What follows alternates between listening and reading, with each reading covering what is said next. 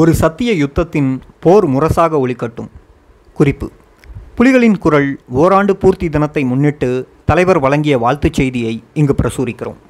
தலைமைச் செயலகம் தமிழீழ விடுதலை புலிகள் தமிழீழம் இருபது பதினொன்று ஆயிரத்தி தொள்ளாயிரத்தி தொண்ணூற்றி ஒன்று அன்புடையர் எமது விடுதலை இயக்கத்தின் புரட்சி குரலாக ஒலித்து வரும் புலிகளின் குரல் இன்றுடன் தனது ஓராண்டு சேவையை பூர்த்தி செய்து கொள்கிறது.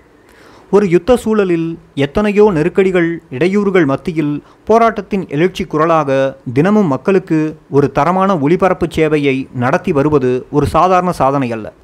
எமது வானொலியின் ஓராண்டு நிறைவானது இந்த சாதனையைத்தான் எடுத்து இயம்புகிறது ஒரு விடுதலை போராட்டத்தை முன்னேற்ற பாதையில் இட்டுச் செல்வதில் மக்கள் தொடர்பு சாதனங்கள் வகிக்கும் பங்கு எத்தனை முக்கியத்துவம் வாய்ந்தது என்பதனை நான் விளக்கி கூற தேவையில்லை.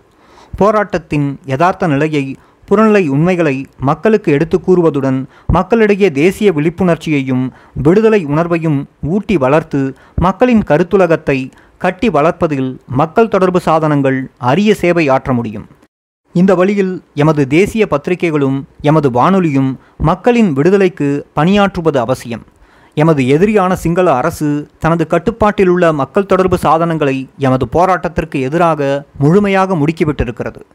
உண்மையை திரித்து பொய்களை புனைந்து மக்களை குழப்பி எமது போராட்டத்தை மழுங்கடிக்கும் நோக்கில் ஒரு பிரச்சார போரை நடத்தி வருகிறது. எதிரியுடன் கைகோர்த்து நின்று தமிழ் துரோக சக்திகளும் எமக்கு எதிராக மிகவும் கேவலமான விஷம பிரச்சாரங்களை நடத்தி வருகின்றன. இந்த சூழலில் எமது தேசிய போராட்டத்தின் ஓசையாக குரலெழுப்பும் எமது வானொலியின் சேவை முக்கியமாகிறது. எதிரியின் பொய்மையான கருத்து போருக்கு எதிராக உண்மையின் ஆயுதமாக எமது வானொலியின் குரல் ஒலிக்க வேண்டும். ஒரு சத்திய யுத்தத்தின் போர் முரசாக புலிகளின் குரல் ஒலிக்க வேண்டும். புலிகளின் குரல் வானோசை தனது புரட்சிகர பணியில் வெற்றி பெற எனது நல்லாசிகள். வே. பிரபாகரன் தலைவர் தமிழீழ விடுதலை புலிகள். அதுக்கு எங்களுடைய இனத்தின் எதிரியா இருந்தீங்களா என்றால் எனக்கு வரும் கோபம்.